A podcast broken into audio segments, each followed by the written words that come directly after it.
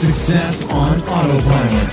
Hey there, it's Sunday. Thank you for listening to today's episode. Today is Super Bowl Sunday, and I just had this article uh, in my newsfeed, and it said the prediction for today's game, the winner, is going to be the Kansas City Chiefs. So, um, but it's not a particular person that um, predicted, it's actually AI. So, a company called Swarm.ai um, essentially um, puts together what's called the swarm intelligence, and and that is using people, real human, that are expert in these fields, and having them to actually make um, qualified um, predictions based on their knowledge alone, and then using AI to essentially amplify that.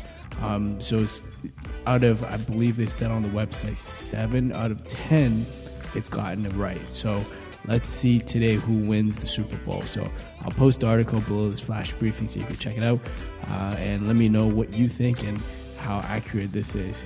Thank you for listening. Enjoy the game. I will speak to you tomorrow. AboutEmployee.com flash briefing.